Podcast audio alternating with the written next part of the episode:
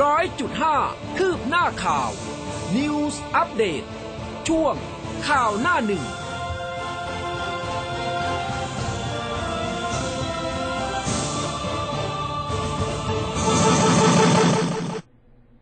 อรุณสวัสดิ์คุณผู้ฟังค่ะ ต้อนรับคุณผู้ฟังนะคะ เข้าสู่ในช่วงของข่าวหน้าหนึ่งนะคะ 28 ธันวาคม 2564 นะคะ แรม9ค่ำเดือนอ้ายปีฉลูค่ะ เช้าวันนี้คุณผู้ฟังอยู่กับอุ้มกัสมาค่ะ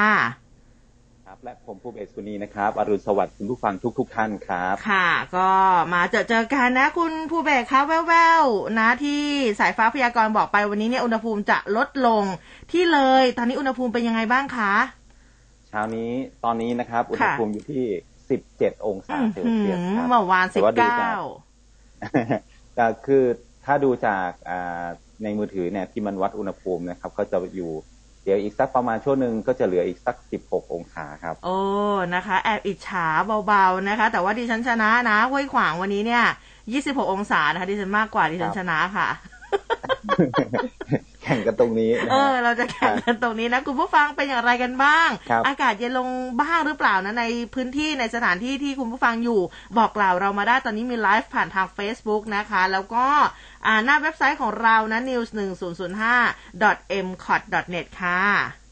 ครับผมก็แจ้งผลการรับฟังเข้ามาได้ด้วยนะครับอืมไม่ว่าจะเป็นว่าช่องทางใดก็ตามสัญนะคญารัณบคุณภูเบศเดี๋ยววันชัดนี้แจ๋วไหมเออ บอกมาได้นะได้ยินชัดเจนหรือเปล่านะครับ บอกค่ะเข้ามาได้นะครับ ไปเริ่มต้นกันที่หน้าหนึ่งจากหนังสือพิมพ์แนวหน้ากันนะครับ วันนี้ฉบับประจำวันอังคารที่ 28 ธันวาคมครับ ก็พาดหัวหลักบอกว่าโอไมครอนลามแล้ว 10 จังหวัดติดเชื้อพุ่ง 514 คน สอทอสั่งโรงพยาบาลทั่วประเทศสำรองเตียง ยานะครับ ประเมินสถานการณ์หลังปีใหม่ ถ้ากาดตกอาจจะป่วยวันละ 30,000 ถึงอืม40,000 นะครับคลัสเตอร์กาลสินธุ์กระจายวงกว้างติดเชื้อรายวัน 2,400 เสียชีวิต 18 ศพครับ ค่ะจากเดลินิวส์กันบ้างนะคะ พาดหัวใหญ่เลยคอรอยกระดับ 3 เตือนภัยสีส้มผวาป่วยทะลุ 30,000 ต่อวันสบคยอมรับติดโอมิครอน พุ่งแบบก้าวกระโดด 514 รายจ่อบานปลายเทศกาลปีใหม่ควบคุมสถานการณ์เอาไม่อยู่ค่ะ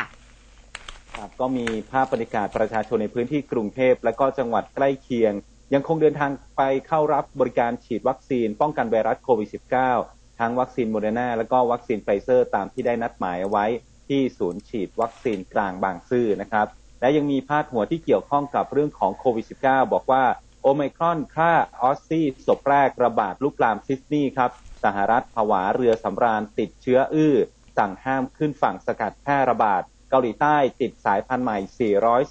445 คนโควิด -19 ยังขย่าโลกต่อเนื่องครับ ล่าสุดตรวจพบผู้โดยสารบนเรือสำราญที่ลอยลำอยู่บน หน้าน้ำของสหรัฐกว่า 60ลำติดเชื้อโควิด -19 เพียบ อันนี้ก็ต้องตรวจสอบเข้มก่อนให้เข้าฝั่ง ในขณะที่ออสเตรเลียพบผู้เสียชีวิตจากสายพันธุ์โอไมครอนรายแรก รัฐบาลลั่นยังไม่ล็อกดาวน์ครับ ค่ะยังอยู่ที่ Daily News นะคะฉายาทำเนียบเจ็บเจ็บคันคันๆค่ะ ยื้อยุดนะคะกับวลีเด็ดนะจ๊ะมีวัคซีน มีเฉื่อย มีดีล่มนะ แต่ว่าจะเป็นใครอะไรยังไงเนี่ย เดี๋ยวช่วงแรกนะ เรามาติดตามกันค่ะ ครับ แต่ว่าทางแนวหน้าก็เปรยๆออกมาแล้วนะครับ บอกค่ะว่านักข่าวทำเนียบตั้งฉายารัฐบาลยื้อยุดนะจ๊ะวาทะเด็ดประจำปี 64 บิ๊กตู่ก็ได้ฉายาชำรุดยุดโทรมนะครับ ส่วนบิ๊กป้อมรองช้ำเสียหนูวัคซีนนะครับอ่าเดี๋ยวมาดูเหตุผลกันนะครับ ว่าทำไมแต่ละท่านได้ฉายานี้มาครับค่ะส่วนไทยรัฐนะคะมีภาพของพลเรือเอกสมประสงค์นินสมัยนะคะผบทรแล้วก็ พลเรือโทนฤพลเกิดหน้าค่ะผบฐานทัพเรือสัตหีบ เข้ารับการทำรงวินัยเพื่อแสดงความรับผิดชอบนะคะ ในฐานะเป็นผู้บังคับบัญชาของนาวาเอกอลงกรปลอดดีนะผออกองอสังหาริมทรัพย์ฐานทัพเรือสัตหีบที่เมากร่างค่ะ ไปข่มขู่ตำรวจสัตหีบระหว่างปฏิบัติหน้าที่ ก็มีพาดหัวไว้นะคะบอกว่าผบทรรับผิดนะนาวาเอกคลิปเช้า เข้าทำรงวินัยคู่กับผบฐานทัพสัตหีบ เหตุเมากร่างขู่ตำรวจค่ะ ครับก็มีเรื่องของชาวนาปลื้มนะครับ รัฐบาลจ่ายช่วยเหลือแล้ว1นึ่งแสนหกหมื่นล้านบาทนะครับ เงินค่าประกันรายได้ข้าว ชาวอีสานปลื้มของขวัญปีใหม่ ขอบคุณบิ๊กตู่มอบเงิน4โครงการเยียวยาชาวนาโอนเงินประกันรายได้ข้าวนะครับอืมนะคะไทยรัฐมีภาพของตำรวจค่ะ เมื่อวานนี้คุมตัวนายนัทชัยอาจสามารถ ไปทำแผนบุกห้องนะคะ จ้วงแทงนางสาวอินทุออนกองหารที่วิ่งหนีออกมาเสียชีวิตอยู่หน้าลิฟต์ชั้น 7 อาคาร B2 เมืองทองคอนโดที่สมุทรปราการ ชาวบ้านแห่มุงดูการทำแผนตะโกนด่าทอสาบแช่งกันลั่น ผู้ต้องหาอ้างตั้งใจเข้าไปลักทรัพย์ค่ะครับก็มีเรื่องของการซ้อนแผนจับยกแก๊งขบขบวนการขนแรงงานเถื่อน เก็บค่าหัวคนละ 25,000 บาท ผู้ว่าประจวบสั่งเจ้าหน้าที่หลายฝ่ายซ้อนแผนรวบแก๊งหัวโจก รอบขนแรงงานเถื่อนเข้าไทย แรงงานเมียนมา 15 คนมุ่งไปมหาชัย จังหวัดสมุทรสาครจ่ายค่าหัวคนละ 25,000 บาท แต่ว่าถูกจับก่อนนะครับ ทหารกองกำลังผาเมืองสกัดแรงงานเมียนมา 10 คน รอบเข้าแม่ฟ้าหลวงจังหวัดเชียงราย จ่ายค่าหัวคนละ 20,000 บาทครับ ค่ะ ยังอยู่ที่ไทยรัฐนะคะตำรวจระดมรับปีใหม่รณรงค์ลดอุบัติเหตุ เตือนยึดหลัก3มไม่ขับสวมหมวกอย่าลืมใส่แมสค่ะ ครับ ก็ประเด็นสุดท้ายของแนวหน้านะครับ ก็บอกว่าสอทอเร่งลุยผลงานวิจัยพัฒนากัญชากัญชงอืมหวังหนุนภาคเอกชนดันผลิตภัณฑ์สุขภาพ สาธารณสุขเร่งเดินหน้าวิจัย สนับสนุนภาคเอกชน เพื่อการขึ้นทะเบียนผลิตภัณฑ์สุขภาพจากกัญชากัญชงครับ ค่ะ ก็เป็นประเด็นหลักๆนะคะ ของหน้าหนึ่งทั้ง 3 ฉบับนะไทยรัฐแนวหน้า แล้วก็รวมถึง Daily News ด้วยนะคะสำหรับเช้านี้ค่ะ อุ้มขอเริ่มจากข่าวนี้นะคะ จากเว็บไซต์แนวหน้าค่ะ กรมพระศรีสว่างควัตนะคะ ประธานบัตรอวยพรสคส พร้อมสมุดบันทึกไดอารี่เนื่องในวาระขึ้นปีใหม่พุทธศักราช 2565 วันที่ 27 ธันวาคม 2564 Facebook เรารักสมเด็จพระเจ้าน้องนางเธอกรมพระศรีสว่างควัตวรขัติยาราชนารี โพสต์ข้อความ สมเด็จพระเจ้าน้องนางเธอเจ้าฟ้าจุฬาภรณ์วลัยลักษณ์อัครราชกุมารี กรมพระศรีสว่างควัตวรขัติยาราชนารี พระราชทานบัตรอวยพรสคส พร้อมสมุดบันทึกไดอารี่ เนื่องในวาระดีถีขึ้นปีใหม่ พุทธศักราช 2565 สำหรับสคสพระราชทานค่ะ มีตราประจำพระองค์สีทอง ด้านหน้าตราพระนามย่อสีทองจอพอ ภายใต้จุลมงกุฎด้านในฝั่งซ้ายมีตราประจำพระองค์พร้อมข้อความ สุขสันต์วันปีใหม่ 2565 Seasons Greeting 2022 แล้วก็ลายพระหัตถ์พระนามสีทอง ส่วนด้านขวาเป็นพระรูปสมเด็จเจ้าฟ้ากรมพระศรีสว่างควัตวรขัตติยราชนารีค่ะ ครับผม มาที่ประเด็นที่เกี่ยวข้องกับเรื่องของสถานการณ์ปีใหม่อ่าก็เป็นประจำทุกปีนะครับใช่ที่ค่ะสื่อมวลชนอ่าแขนงต่างๆ อย่างวันก่อนเราก็เสนอไปเรื่องของสภาอ่าเรื่องมีของสภากลุ่มีของบันเทิงใช่มีของวงการบันเทิงด้วย วันนี้ถึงคิวของสื่อมวลชนประจำทำเนียบรัฐบาลแล้วนะครับ ในการตั้งฉายารัฐบาล ล่าสุดเนี่ยก็บอกว่าตั้งฉายานะครับ ให้กับอ่า รัฐบาลเนี่ยถือว่าเป็นธรรมเนียมปฏิบัติที่สืบต่อกันมาในการสะท้อนความคิดเห็นของสื่อมวลชนต่อการทำงานของรัฐบาล โดยปราศจากอคตินะครับอืมที่ฉายาที่รัฐบาลและก็รัฐมนตรีได้เนี่ยก็รวมถึงวาระแห่งปีวาระแห่งปีเนี่ยเป็นอย่างนี้ครับฉายารัฐบาลนะครับ อ่า ก็ได้ฉายาว่า ยื้อยุดนะครับ ยื้อยุดเนี่ยอืมยื้อยุดสะกดด้วยอ่ายออุทอยุดนะครับ อ่าทอทหารแล้วก็ทอธงการันนะครับ ก็ มาจากชื่อของท่านนายกเนี่ยนะครับ ภาพของรัฐบาลที่ยื้อแย่งกันเอง ทั้งในส่วนของอำนาจตำแหน่ง โดยที่ไม่สนใจประชาชนแล้วก็การเดินหน้าประเทศอืมถูกมองว่าเป็นเรื่องของผลประโยชน์ส่วนตัวมากกว่าส่วนรวมนะครับ แล้วก็มองว่าการดำรงอยู่ของพลเอกประยุทธ์ ในฐานะผู้นำรัฐบาลจะเป็นประโยชน์มากกว่า จึงจำเป็นต้องทำทุกอย่างเพื่อยื้อให้พลเอกประยุทธ์เนี่ยอยู่ต่อไปอืมไม่ว่าจะเป็นอ่า มีการชุมนุมขับไล่อย่างไรก็ตาม ใครไม่อยู่แต่พลเอกประยุทธ์อยู่นะครับค่ะอ่าส่วนทางด้านของพลเอกประยุทธ์เองนะครับ สื่อมวลชนก็ให้ฉายาว่าชำรุดยุดโทรมนะครับ การแม่บริหารแผ่นดินตลอดช่วงปีที่ผ่านมาเนี่ยพลเอกประยุทธ์ถือว่าได้ว่าเป็นผู้ที่รับบทหนักที่สุดแห่งปีนะครับ ก็มองว่าถูกมองว่าล้มเหลวนะครับ ไม่ว่าจะเป็นการแก้ไขปัญหาโควิด -19 การกระตุ้นเศรษฐกิจการบริหารราชการ หรือแม้แต่เรื่องของทางการเมืองก็ถูกโจมตีรอบด้าน แม้ว่าพลเอกประยุทธ์จะดำรงตำแหน่งได้ แต่ว่าก็สุดโทรมสภาพไม่ว่าจะเป็นทางร่างกายหรือว่าจิตใจจึงได้ฉายาว่าชำรุดยุดโทรมนะครับอืมส่วนอีกท่านหนึ่งนะครับพลเอกประวิตยวงษ์สุวรรณก็ได้ฉายาว่ารองช้ำนะครับ เพราะว่าตลอดทั้งปีที่ผ่านมาพี่ใหญ่ในตระกูลสามปอนะครับ ไม่ว่าจะเป็นพลเอกประวิตยวงษ์สุวรรณรองนายกรัฐมนตรีเนี่ยก็ ประสบกับเรื่องช้ำๆเจ็บๆนะครับอืมมาโดยตลอดหลายสถานการณ์ต้องตกเป็นรองนะครับ ไม่ว่าจะเป็นเรื่องของงานเรื่องของการเมือง โดยเฉพาะปัญหาภายในพักพลังประชารัฐนะครับ ที่เกิดความแตกแยกอย่างหนักนะครับ สะเทือนถึงพี่น้องอีก 2 ปอสั่นคลอนนะครับ เรียกว่า 3 ปอ forever นะครับอ่าซ้ายก็น้องรักขวาอืมก็ลูกน้องที่รักค่ะหักใจนะครับ เหลือใครไม่ได้สุดท้ายก็ยอมแบกรับความเจ็บช้ำเอาไว้คนเดียว ได้ชื่อฉายาว่า รองช้ำนะครับแหม่อันนี้ก็นะเป็นเป็นการพ้องเสียงนะครับค่ะคนต่อไปคุณอนุทินเป็นยังไงครับ คุณอุ้มครับ โอ้วัคซีนต้องออกเสียงวัคซีนอย่างนี้หรือเปล่าฮะนะคือเราครับมาจากคำว่าวัคซีนนี่นะคือแบบว่าอะยังไงดีล่ะ คือภาพที่ผู้คนเขาแบบว่ายื้อแย่งวัคซีนกันที่เราเห็นเห็นๆกันนี่นะคะ บุคลากรทางการแพทย์นี่เรียกได้ว่าโอ้ยออกมาเรียกร้องวัคซีนชนิด mRNA ผู้คนทั้งวักทั้งโวยทั้งเหวี่ยงนะ ก็ตำหนิการจัดหาแล้วก็การให้บริการวัคซีนที่ถูกเลื่อนไม่มีกำหนดนะ เพราะว่าวัคซีนเนี่ยไม่มาตามนัด ไม่ว่าคุณอนุทินจะชี้แจงอะไรยังไงกระแสตอบรับเนี่ยโดยเฉพาะในโซเชียลมีเดียไม่มีคำว่ารักษาน้ำใจ หรือเห็นถึงความพยายาม ในการแก้ปัญหาภาวะวิกฤตนะคะจนคุณอนุทินเองนี่ก็ต้องตอบโต้โต้ตอบอย่างดุเดือดผ่านสื่อแล้วก็โซเชียลทุกครั้งที่มีโอกาสนะคะ ซึ่งคุณอนุทินเองเนี่ยเมื่อวานนี้ ก็ขอบคุณสื่อทำเนียบนะแล้วก็บอกว่าดี มีคำว่าวัคซีนมากๆเนี่ยจะวัคซีนหรือวัคซีนนะคะก็สะท้อนการทำงานของตนเอง และยิ่งเป็นเรื่องื่องดีหากคำว่า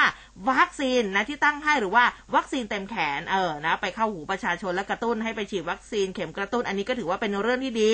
เมื่อถามว่าหากสามารถตั้งฉายาให้กับตัวเองได้จะตั้งว่าอะไร คุณอนุทินอมยิ้มค่ะอมยิ้มให้กับผู้สื่อข่าวแล้วก็บอกว่า อย่าเลยนะคิดไม่ออก ขอทำงานทุกวันดีกว่า ส่วนฉายายื้อยุดของรัฐบาลนี้คุณอนุทินนี่หัวเราะเลยนะบอกว่าอืมก็ดี หัวเราะเบาๆนะก็ดี ก็ดีนะฮะ ส่วนอีกท่านหนึ่งเนี่ยคุณคุณจุลินลักษณะวิสิทธิ์นะครับ ก็ได้ฉายาว่านายกบางโพนะคไม่รับใช่บางโพถึนะงแม้แต่ว่าไปมาโพอย่างงี้ไหมใช่โพเนี่ยสะกดว่าสระโอพอพานลอลิงก็คือโพนะครับเออที่เป็นสำรวจต่างๆ เนี่ย ก็แม้ปีนี้เนี่ยจะยังไม่เข้าสู่โหมดการเลือกตั้งนะครับ แต่ว่าหัวหน้าพักการเมืองหลายพักก็แสดงความพร้อมประกาศตัวเป็นนายกรัฐมนตรี หนึ่งในนั้นก็คือคุณจุลินลักษณะวิสิทธิ์นะครับค่ะหัวหน้าพักประชาธิปัตย์เนี่ยนะครับ ที่มี ผลสำรวจความคิดเห็นหรือว่าโพลแค่บางสำนักเท่านั้นนะครับที่ต้องการให้คุณจุลินดำรงตำแหน่งนายกรัฐมนตรีคนต่อไป ก็เปรียบได้กับการเป็นนายกรัฐมนตรีแค่บางโพลไม่ใช่ทุกโพลแค่ครับบางโพเอออืมเขาก็เข้าใจตั้งเนาะใช่อีกท่านหนึ่งคุณสุพัฒนพงษ์พันธ์มีชาวค่ะได้รับฉายาว่ามหาเฉื่อยโฟดีเออนะทำสีไมดีอะทำไมอันนี้ทำไม คือตลอดการดำรงตำแหน่งรองนายกรัฐมนตรีฝ่ายเศรษฐกิจเนี่ยก็ยังแสดงฝีมือในการแก้ไขปัญหาเรื่องของเศรษฐกิจได้ไม่ชัดเจนเท่าไหร่อ๋อเช่น ปัญหาราคาน้ำมันแพง จนสมาคมรถบรรทุกเนี่ยออกมาประท้วง แล้วก็หยุดวิ่ง ประชาชนก็กลายเป็นคนจนนะครับ เดือดร้อนทุกหย่อมย่า แม้จะผุดโปรเจกต์ต่างๆ ออกมา แต่ก็ถูกมองว่าเป็นนโยบายขายฝันนะครับอืมด้วยเอกลักษณ์นะครับในการเดินถือแก้วกาแฟแบบชิวๆแล้วก็มอบนโยบายเหมือนกับการบรรยายธรรม โดยเฉพาะนโยบาย 4D นะนะ 4D เนี่ยท่องจนเป็นคาถาติดปากก็เลยได้รับฉายานี้ไปเออครับสื่อทำเนียบเขาก็เข้าใจแบบเขาเรียกสังเกตสังการนะเรื่องของคืแบบว่าต้ถือแก้วกาแฟอะไรเงี้เงี้ยริยบทเออครับอีกท่านหนึ่งคุณสุชาติชมกลิ่น ก็ได้รับฉายาว่าชมเก่งนะครับเออเกือบทุกครั้งในการให้สัมภาษณ์กับสื่อมวลชนเนี่ยพอพูดถึงนโยบายของรัฐบาลในงานความรับผิดชอบ คุณสุชาติก็มักจะขึ้นต้นด้วยคำประโยคที่ชื่นชมพลเอกประยุทธ์จันทร์โอชานายกรัฐมนตรี แล้วก็พลเอกประวิตยวงษ์สุวรรณหัวหน้าพักของตัวเองนะครับอืมก็จะถูกยกยอปอปั้นเสมอ แถมติดติดสอยห้อยตามลงพื้นที่ต่างๆ อีกทั้งยังเป็นรัฐมนตรีหนึ่งเดียวนะครับ ที่ขันอาสาออกหน้า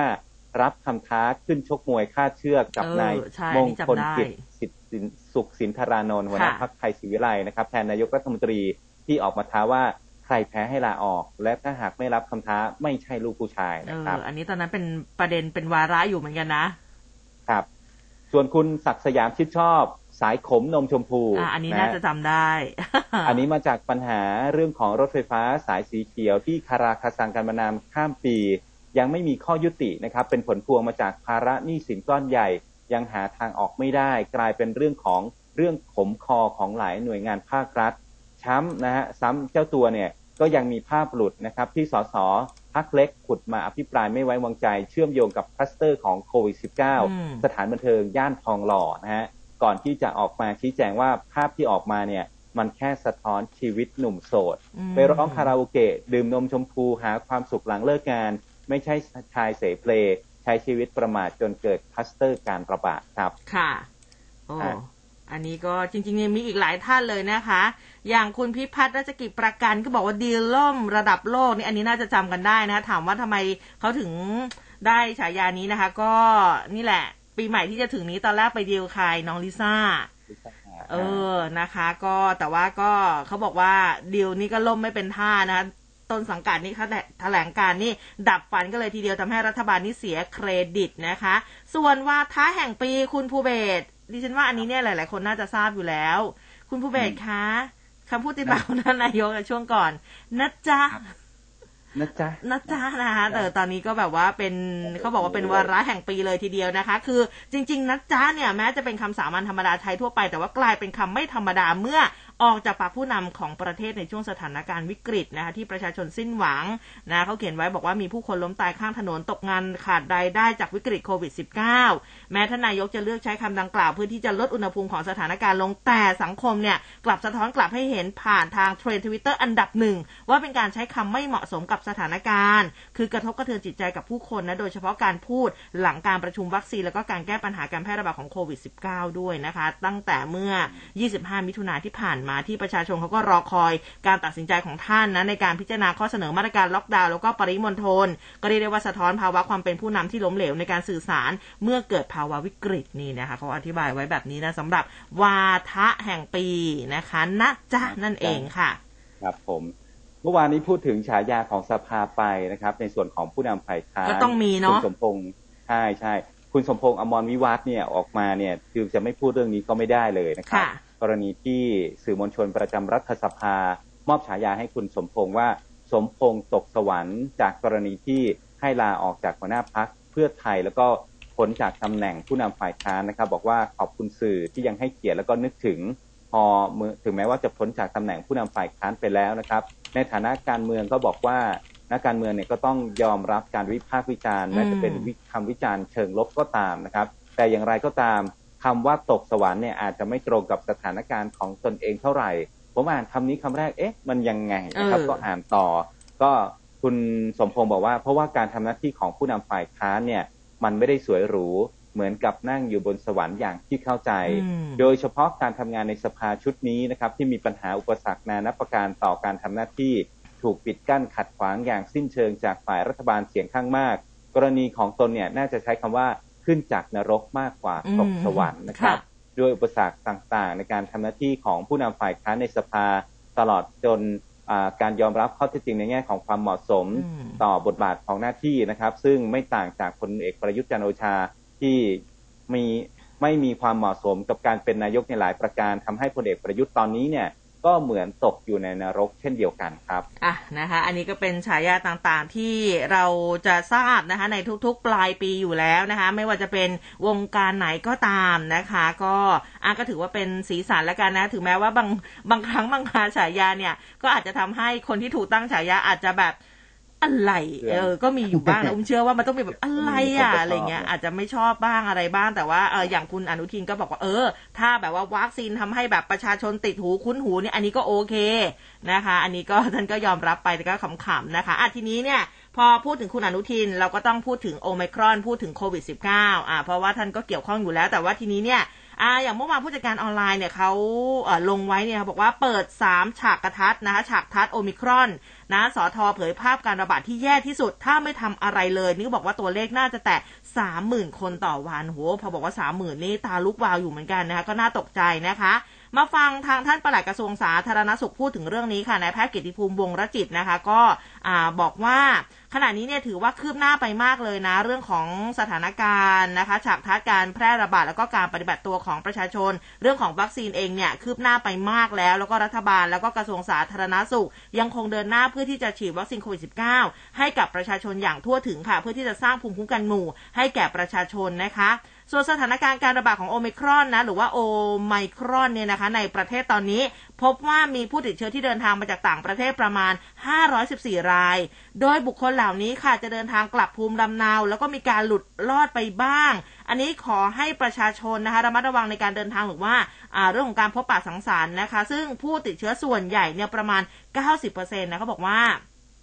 อาการเนี่ยมันจะน้อยมาก แต่ว่าอย่างไรก็ตามค่ะก็มีการคาดการสถานการณ์ของการระบาดของโควิด -19 โดยเฉพาะการแพร่ระบาดของโอมครอน สาธารณสุขเขาพิจารณาฉากทัดหรือว่าสถานการณ์ที่คาดการจะเกิดขึ้นในอนาคต แบ่งออกเป็น 3 ฉากทัดนะคะก็คือ 1. สถานการณ์แย่ที่สุดนะเป็น worst case scenario นะคะก็คืออัตราการแพร่เชื้อเพิ่มขึ้นจากการระบาดของโอมครอนในประเทศไทย โดยมีการกำหนดจากอัตราการฉีดวัคซีนค่ะ ประชาชนไม่ปฏิบัติตามมาตรการ universal prevention นะคะทำให้ไม่มีการป้องกัน แล้วก็คาดว่าจำนวนผู้ติดเชื้อช่วงตั้งแต่มีนาถึงกรกฎาคมปีหน้า จำนวน 30,000 คนต่อวันค่ะ แล้วก็ขณะนี้ทำกิจกรรมรวมคนนะสถานประกอบการจัดกิจกรรมโดยไม่ปฏิบัติตามนะคะมาตรการนะทำให้สถานการณ์เนี่ยมันแย่ที่สุด แล้วก็ไทยจะกลับไปสู่ช่วงที่ติดเชื้อเยอะที่สุด รวมทั้งมีผู้เสียชีวิตจำนวนมากนะ อันนี้คือใน worst case คือสถานการณ์ที่แย่ที่สุดนะสองคือฉากทัศที่เป็นไปได้นะคะ คืออัตราการแพร่เชื้อเพิ่มขึ้นจากการระบาดของโอมิครอนในประเทศ โอกาสติดเชื้อเพิ่มสูงขึ้นในช่วงปีใหม่ เสียชีวิตเนี่ยจะประมาณ 60-70 ราย โดยจะเกิดขึ้นได้ในกรณีที่มีการฉีดวัคซีนได้ใกล้เคียงนะคะในช่วงพฤศจิกาจนถึงธันวาคม หรือประมาณ 2-3 ล้านโดสต่อสัปดาห์ แล้วก็ประชาชนยังให้ความร่วมมือนะเกี่ยวกับเรื่องของ universal prevention นะเรื่องของสถานประกอบการจัดกิจกรรมตามมาตรการเป็นอย่างดี ก็จะทำให้ฉากทัศน์ที่2เนี่ยเป็นสถานการณ์ที่ระบบสาธารณสุขยังสามารถรองรับได้นะคะ 3 นะคือฉากคัดที่ดีที่สุดค่ะ best case นะคะ scenario อัตราการแพร่เชื้อของโอมครอนไม่สูงมากเนื่องจากยังควบคุมการระบาดในไทย ในช่วงมกราคมที่จะถึงนี้ โดยทุกหน่วยงานค่ะ ก็จะต้องเร่งฉีดวัคซีนให้กับประชาชนทุกกลุ่มได้สูงขึ้น ทั้งเข็ม 1 เข็ม 2 เข็มบูสเตอร์นะคะ รวมทั้งประชาชนเองก็จะต้องให้ความร่วมมือเต็มที่ลดกิจกรรมรวมกลุ่มคนจำนวนมาก สถานประกอบการจัดกิจกรรมปฏิบัติตามมาตรการนะคะ VUCA อย่างเคร่งครัดสามารถควบคุมในผับบาร์ได้แบบดีมากด้วยนะคะคือจะทำให้เกิดฉากทัศน์ที่ดีที่สุดค่ะ คุณหมอบอกอีกค่ะบอกว่าสถานการณ์การครองเตียงในปัจจุบันนะคะมีทั้งหมดเนี่ยประมาณ 178,139 เตียง ตอนนี้ใช้ไป 13%โดยหากแบ่งเป็นเตียงสำรองนะคะ เตียงสำหรับรองรับผู้ป่วยสีแดงปัจจุบันเนี่ยมีอยู่ 4,900 กว่าเตียง มีอัตราครองเตียงตอนนี้อยู่ที่ 31.6% ส่วนเตียงสำหรับผู้ป่วยปานกลาง หรือว่าสีเหลืองปัจจุบันมีเตียงอยู่ 6,928 เตียง อัตราการครองเตียงตอนนี้ 25.6%และก็เตียงสำหรับผู้ป่วยที่อาการไม่หนัก หรือว่าผู้ป่วยสีเขียวปัจจุบันเนี่ยมีอยู่แสนกว่าเตียงค่ะ มีอัตราการครองเตียงครองเตียงเนี่ย 6.4%ซึ่งหากมีอาการไม่มากนะอันนี้สามารถกักตัวที่บ้านหรือว่าชุมชนได้ โดยโรงพยาบาลเขาก็จะมีการจ่ายยารวมถึงอุปกรณ์ดูแลตัวเองให้กับผู้ติดเชื้อในระดับสีเขียวด้วยนะคะแต่ว่าทางที่ดีเนี่ย เอออย่าไปอยู่เลยนะเออคือหมายถึงว่า คือพยายามอย่าติดเชื้อนี่แหละดีที่สุดนะคะ อืมเซฟทุกอย่างนะใช่ครับ ทีนี้มาเปิดสถิติ 9 วันนะครับ ยอดผู้ติดเชื้อโอไมครอนสะสมในไทยตอนนี้ก้าวกระโดดอย่างมากนะครับ ล่าสุดอยู่ที่ 514 รายไปแล้วนะครับ แพทย์หญิงอภิสมัยเสรังสารผู้ช่วยโฆษกสบคแถลงสถานการณ์โควิด -19 เมื่อวานนี้นะครับ ช่วงหนึ่งก็ได้พูดถึงสถานการณ์ของสายพันธุ์โอไมครอน ก็พบว่าจากตัวเลขผู้ติดเชื้อนะครับที่รายงานไปเมื่อวันศุกร์อยู่ที่ 205 ราย ข้อมูลนะวันที่ 23 ธันวาคมนะครับ แต่ว่าตอนนี้นะครับตัวเลขผู้ติดเชื้อโอมครอนขยับขึ้นนะครับสะสมเป็น 514 ราย เป็นข้อมูลนะวันที่ 26 ธันวาคมนะครับ ซึ่งเมื่อเทียบกับสัปดาห์นะครับ ก็ถือว่าเป็นตัวเลขที่ก้าวกระโดดอย่างมาก โดยส่วนใหญ่ 2 ใน 3 เป็นการติดเชื้อจากผู้ที่เดินทางมาจากต่างประเทศ และก็หนึ่งในสามเป็นการติดเชื้อภายในประเทศสำหรับสัดส่วนสายพันธุ์ที่เฝ้าระวังตามกลุ่มตัวอย่าง ภาพรวมทั้งประเทศนะครับ 698 ตัวอย่าง สายพันธุ์เดลต้า 55.4%สายพันธุ์โอไมครอน 44.3%แล้วก็สายพันธุ์แอลฟา0.3%ครับ ส่วนทางด้านของนายแพทย์เกียรติภูมิวงรจิตนะครับปลัดกระทรวงสาธารณสุขบอกว่า ในประเทศไทยเนี่ยพบผู้ติดเชื้อโอไมครอนนะครับ จนถึง 26 ธันวาคมก็ ตัวเลขเดียวกันนะครับ 514 ราย เป็นเชื้อนะครับ เป็นต้นเชื้อกระจายใน 14 จังหวัด ซึ่งส่วนใหญ่ก็มาจากระบบเข้าประเทศทั้ง 3 ระบบนะครับ ไม่ว่าจะเป็นระบบไม่กักตัวหรือว่า Test and Go ระบบ Sandbox นะครับ แล้วก็ระบบกักตัวหรือว่า Quarantine แล้วก็ตรวจจับได้นะครับ พบการสัมผัสใกล้ชิดผู้เดินทางจากต่างประเทศประมาณ 20%ครับ อืมนะคะ อันนี้ก็เรื่องของสถิติเนาะนะคะ ทีนี้เนี่ย เด็กๆเองนะคะ เราก็ต้องเป็นห่วงบรรยายเขาอยู่เหมือนกันนะคะ อันนี้ข้อมูลจากคมชัดลึกค่ะ อธิบดีกรมการแพทย์หวันนะคะเด็กอาจติดโควิด -19 สายพันธุ์โอมิครอนสั่งสำรองเตียงรักษาเด็กนะคะ แล้วก็ยาน้ำต้านโควิด ไว้รองรับจำนวนมากค่ะนายแพทย์สมศักดิ์อักษิณท่านอธิบดีกรมการแพทย์นี่ก็บอกว่าสถานการณ์โควิด การคลองเตียงในปัจจุบันของประเทศไทยมีเตียงทั้งหมดเนี่ยหนึ่งแสนเจ็ดหมื่นแปดพันหนึ่งร้อยสามสิบเก้าเตียงนะอย่างที่อุ้มจ้างไปในช่วงแรกนี้นะคะ ตอนนี้เนี่ยก็ใช้ไปสักสิบสามเปอร์เซ็นต์นะคะ คือหากโควิด -19 มีอาการไม่มากนะอันนี้สามารถกักตัวที่บ้านได้หรือชุมชนได้ โดยโรงพยาบาลเนี่ยนะคะจะมีการจ่ายยาอุปกรณ์ดูแลตัวเองให้กับผู้ติดเชื้อในระดับสีเขียว ส่วนยาฟาวิพิราเวียค่ะมีในสต็อก 15 ล้านเม็ดนะคะ ปัจจุบันใช้เพียงสัปดาห์ละ 1.8 แสนเม็ดแล้วก็ใช้ได้อีก 2 เดือน โดยองค์การเภสัชกรรมค่ะเขามีสารสำคัญพร้อมผลิต 60 ล้านเม็ดนะคะ ส่วนโมนูพิราเวียนะคะ แล้วก็แพ็กสโลวิดนี่อันนี้จะเข้าไทยเดือนกุมภาอันนี้ต้องรอหน่อย ซึ่งนายแพทย์สมศักดิ์นี่ก็บอกว่าได้สั่งการให้สถาบันสุขภาพเด็กแห่งชาติ มหาราชินีหรือว่าโรงพยาบาลเด็ก ประสานไปยังเครือข่ายโรงเรียนแพทย์โรงพยาบาลเอกชน กรุงเทพมหานครให้เตรียมการในเรื่องของเตียงรักษา แล้วก็ยาน้ำฟาวิพิราเวียนะคะเพื่อที่จะรองรับผู้ป่วยเด็กที่อาจจะเพิ่มมากขึ้น พอสมควรจากสถานการณ์ของเจ้าโอไมครอนนี่แหละนะคะ แล้วก็นอกจากนี้เนี่ยมีการทำคลิปแนะนำวิธีการดูแลรักษาผู้ป่วยเด็กที่บ้านนะคะ แล้วก็กำหนดให้มีเรื่องของเด็กนะคะผู้ป่วยเด็กที่ต้องมีผู้ปกครองดูแลโซนละหนึ่งแห่ง แล้วก็มีระบบส่งต่อโรงพยาบาลกรณีอาการรุนแรงด้วยนะคะ จริง ๆ แล้วส่วนใหญ่เนี่ยนำเสนอข่าวต่างๆ ก็จะเป็นเรื่องของผู้ใหญ่ใช่ไหมแต่ว่าเด็กๆเนี่ยเราก็ต้องดูแลเขาด้วยนะคะเพราะว่าคือเขาก็มีโอกาสที่จะติดเชื้อโควิด ได้นะคะ แล้วก็คือถ้าเขาติดเนี่ยก็ต้องได้รับการดูแลคืออย่างยาเนี่ยก็เป็นก็ต้องแบบเป็นยาพิเศษของเขานะ เป็นยาน้ำด้วยนะคะ อืมอืมครับ อะมาที่ผลกระทบจากโควิด -19 กันบ้างนะครับค่ะโอไมครอน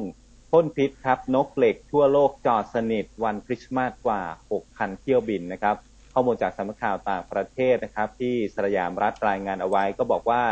Fly Aware นะครับบริษัทเทคโนโลยีด้านข้อมูล และก็การติดตามเที่ยวบินทั่วโลกในประเทศสหรัฐ เปิดเผยข้อมูลด้านการบินของสายการบินพาณิชย์ระหว่างเทศกาลวันคริสต์มาสนะครับ ช่วงสุดสัปดาห์ที่ผ่านมา บอกว่าบรรดาเที่ยวบินโดยสารทั่วโลกนะครับ ต้องยกเลิกให้บริการรวมแล้วมากกว่า 6,000 เที่ยวบินในช่วงเทศกาลนี้นะครับ เนื่องจากว่าการระบาดของโรคโควิด -19 สายพันธุ์โอไมครอน พร้อมกันนี้นะครับ Flight Aware ก็ยังเปิดเผยด้วยว่า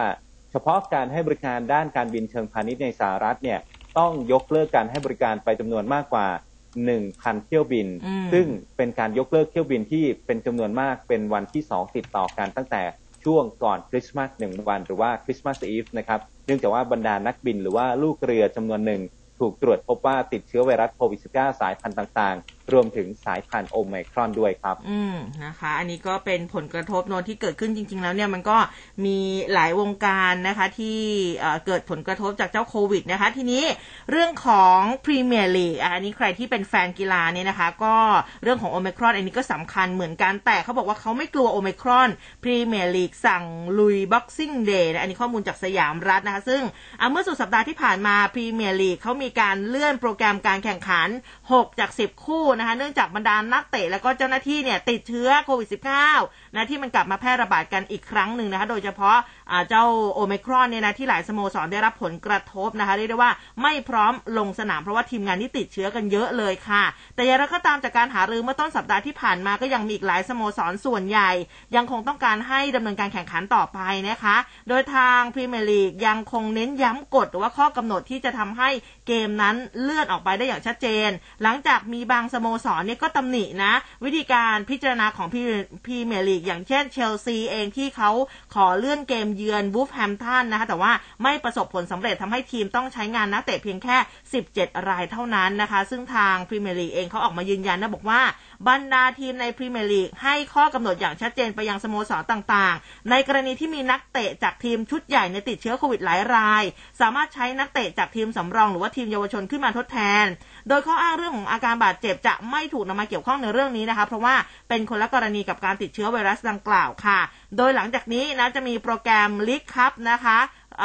รอบก่อนรองชนะเลิศลงสนามกลางสัปดาห์ ต่อด้วยเกม Boxing Day ค่ะ หรือว่าการเตะกันหลังวันคริสต์มาสของทุกปีนะในช่วงวันอาทิตย์ รวมไปถึงนัดส่งท้ายปีแล้วก็ต้นปีใหม่ที่จะลงสนามกันอย่างต่อเนื่อง ถึงแม้ว่าหลายฝ่ายเนี่ยยังคงกังวลนะว่าโควิด -19 รอบใหม่ จะส่งผลวงกว้างกว่าที่ผ่านมา แต่ว่าทางพรีเมียร์ลีกแล้วก็ทีมต่างๆ เขายังคงต้องรอประเมินสถานการณ์ แล้วก็ติดตามเรื่องนี้อย่างใกล้ชิดนะคะ ส่วนใครที่เป็นแฟนนะการแข่งขันฟุตบอลทั่วรายการ FA Cup นะคะในที่ประชุมก็มีมติยกเลิกนัด replay นะในรอบ 3 แล้วก็ 4 เพื่อช่วยลดโปรแกรมที่อัดแน่นของหลายทีมค่ะ โดยหากเสมอกันในเวลา 90 นาทีเนี่ยจะมีการต่อเวลาพิเศษ 120 นาที แล้วก็ถ้ายังหาผู้ชนะไม่ได้เนี่ยอันนี้จะดวลจุดโทษตัดสินเลยนะ โดยการแข่งขันรอบ 3 แล้วก็ 64 ทีมสุดท้ายที่เป็นรอบสำหรับทีมพรีเมียร์ลีกนะคะลงสนามนัดแรกเนี่ยเขาจะมีขึ้น 7-10 มกราคมนะคะ แล้วก็รอบที่ 4 จะลงเล่น 5-6 กุมภาพันธ์ค่ะ อันนี้ก็เป็นรายละเอียดนะสำหรับแฟนๆ ฟุตบอลนะคะที่อาวงการกีฬาเนี่ยเขาก็ติดกันเยอะนะสำหรับโควิด -19 นะคะ เจอเจ้าหน้าที่ติดเข้าไปอีก อันนี้ก็ลำบากแล้วนะคะ เพราะว่ามันอาจจะลามไปได้นะคะ ครับมาที่ในบ้านเรากันบ้างนะครับ มีผลตรวจผู้สัมผัสเสี่ยงสูงในจังหวัดสงขลา 13 ราย เชื่อมโยงกับผู้ป่วยโอไมครอนจากอิตาลีนะครับ ไม่พบเชื้อ ศูนย์ข้อมูลโควิด -19 จังหวัดสงขลาครับ รายงานผลตรวจตรวจเชื้อผู้สัมผัสเสี่ยงสูงในเที่ยวบินเดียวกันกับผู้ติดเชื้อโควิด -19 สายพันธุ์โอไมครอน ในอำเภอสติงพระนะครับ ที่เดินทางมาจากประเทศอิตาลี ซึ่งนั่งในแถวเดียวกันกับผู้ป่วย นั่ง2แถวหน้าแล้วก็2แถวหลังของผู้ป่วยด้วยตรวจด้วยวิธี RT-PCR นะครับ ก็พบว่าผู้สัมผัสเสี่ยงสูงคนในจังหวัดสงขลา 13 คนเนี่ยผลเป็นลบครับ ไม่พบเชื้อ ส่วนผู้สัมผัสเสี่ยงสูงในจังหวัดอื่นนะครับ อีก 15 คน ตอนนี้ยังอยู่ระหว่างการรอผลตรวจ โดยผู้สัมผัสเสี่ยงสูงทุกรายยังคงต้องกักตัวที่บ้านตนเองตามมาตรการสาธารณสุข 14 วันนะครับอืมอันนี้ก็เรื่องของโอเมครอนนี่เอาจริงๆเนี่ยรายละเอียดมันค่อนข้างเยอะอยู่นะคะอะคุณภูเบศค่ะที่เลย พบโอเมครอนสองรายแรกค่ะครับเป็นหญิงไทยแล้วก็สามีชาวฝรั่งเศสนะคะ ข้อมูลจากบ้านเมืองออนไลน์นะ อันนี้เป็นข้อมูลนะคะเขาบอกว่าผู้สื่อข่าวนี้บอกว่านายแพทย์ชานชัยบุญอยู่นายแพทย์สาธารณสุขจังหวัดเลย บอกว่าจากการสอบสวนโรคของกรมควบคุมโรคแล้วก็สำนักงานสาธารณสุขจังหวัดเลยเขาร่วมกับโรงพยาบาลเอราวันค่ะ พบว่ามีผู้ป่วยติดเชื้อโควิด -19 สายพันธุ์โอเมิครอน เดินทางมาที่จังหวัดเลยนะเป็นผู้หญิงนะคะมีภูมิลำเนาอยู่อำเภอเอราวันค่ะ มีสามีเป็นชาวฝรั่งเศสอายุ 32 คือเดินเข้ามาเดินทางเข้ามาในประเทศไทยตั้งแต่ 16 ธันวาคมที่ผ่านมา มีการตรวจหาเชื้อโควิด -19 ด้วยวิธี RT-PCR คือผลเขาเป็นลบนะ แล้วก็หลังจากนั้นเนี่ยพอผลเป็นลบก็เลยอ่าไปทานอาหารกับเพื่อนที่ร้านอาหารในกรุงเทพ แล้วก็เข้าพักที่โรงแรมกับสามีแล้วก็ลูกสาวอายุ 2 ปี ต่อมา 20 ธันวาคมประมาณสักเที่ยงค่ะ เดินทางมาที่จังหวัดเลย ด้วยสายการบินแอร์เอเชีย คุณแม่นี่ก็มีการขับรถมารับที่สนามบิน แล้วก็กลับบ้านไปที่อำเภอเอราวัน ก็อยู่บ้านตลอดเวลา ต่อมาเพื่อนที่ไปทานอาหารร่วมกันที่กรุงเทพเนี่ยโทรมาบอกว่าเนี่ยติดเชื้อโควิด -19 นะ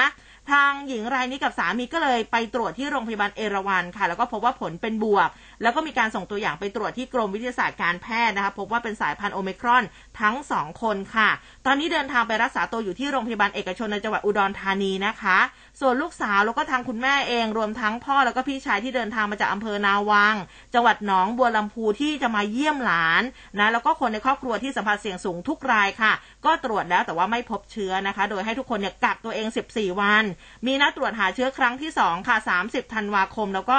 ครั้งที่3นี่ก็คือ 7 มกราคม ซึ่งคุณหมอบอกว่าความรุนแรงของเจ้าสายพันธุ์โอมิครอนเนี่ยมันมีน้อยกว่าสายพันธุ์เดลต้าที่เคยตรวจพบ แต่ว่า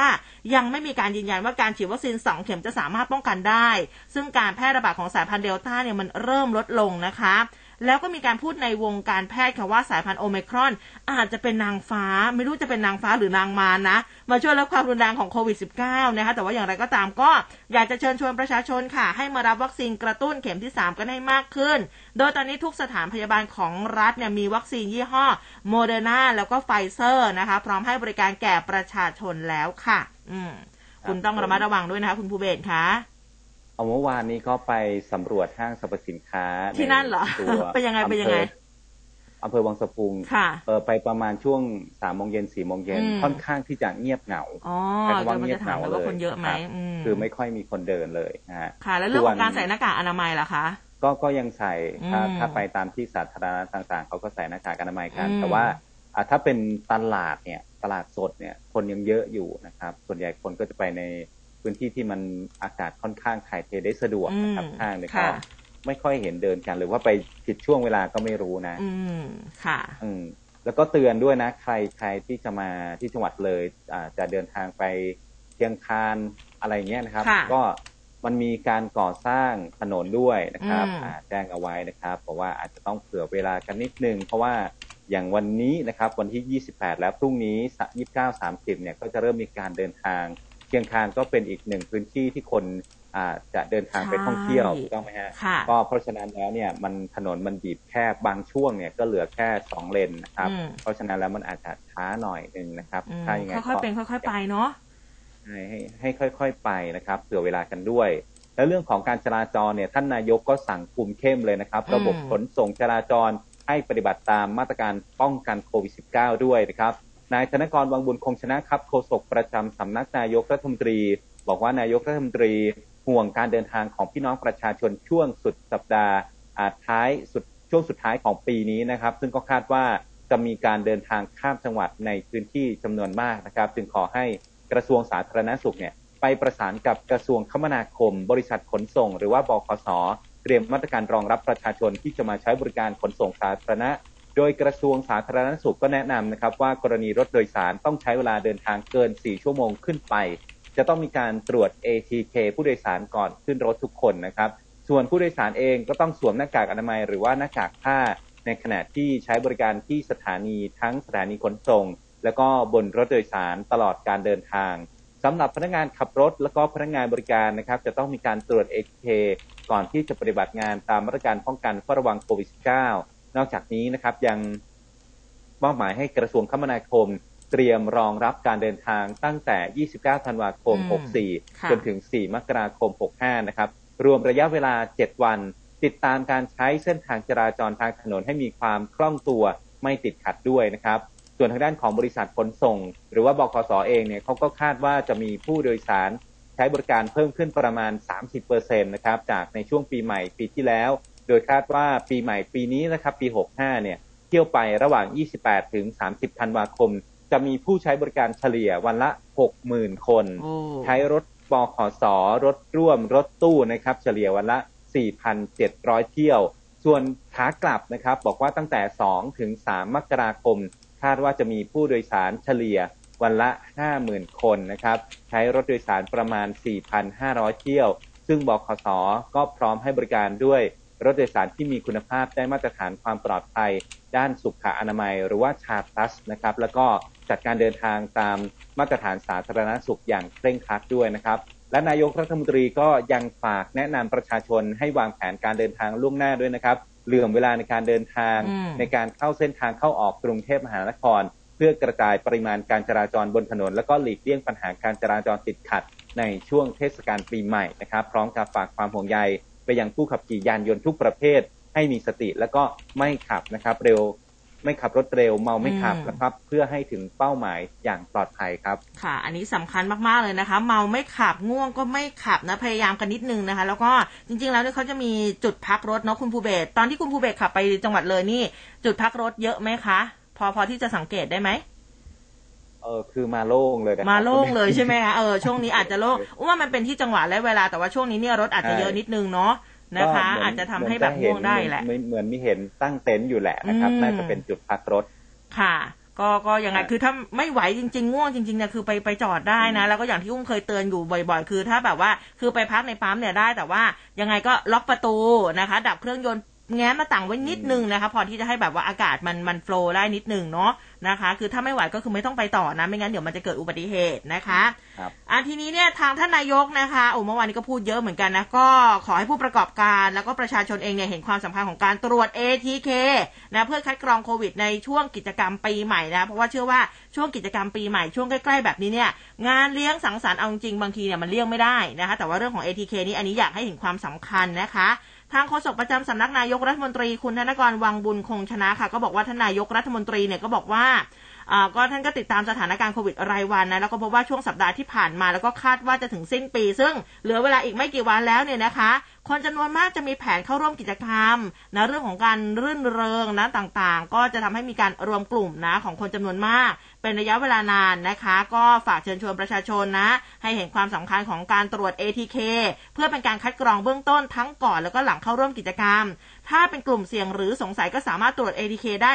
2-3 วันต่อครั้งนะคะทางนี้เพื่อความปลอดภัยของตนเอง แล้วก็บุคคลรอบข้างด้วย แล้วก็กำชับถึงภาคเอกชน ผู้ประกอบการผู้จัดงานทุกประเภทในช่วงนี้ ไม่ว่าจะเป็นงานบุญงานเรื่นเริงงานรวมญาติภายในครอบครัว โดยเฉพาะกิจการกิจกรรมที่มีความเสี่ยง อย่างร้านอาหารนะที่ผู้ใช้บริการเนี่ยสามารถดื่มสุราได้ในช่วงเทศกาลปีใหม่นะในวันที่ 31 ธันวาคมจนถึงตีหนึ่งเนี่ยนะคะ อันนี้ขอให้ช่วยรัฐบาลด้วยการปฏิบัติ COVID free setting ยึดมาตรการส่วนบุคคลแบบ universal prevention อย่างเคร่งครัดค่ะ โดยต้องระลึกถึงตลอดเวลานะว่าอย่าประมาทและการ์ดอย่าตกนะ เพื่อให้เราทุกคนสามารถผ่านช่วงเวลาเปลี่ยนผ่านของโควิด -19 สายพันธุ์ต่าง ๆ นี้ให้ได้ แล้วก็ท่านนายกยังฝากขอบคุณผู้ประกอบการ ภาคเอกชนทุกฝ่ายที่ให้ความร่วมมือยึดหลักมาตรการสบค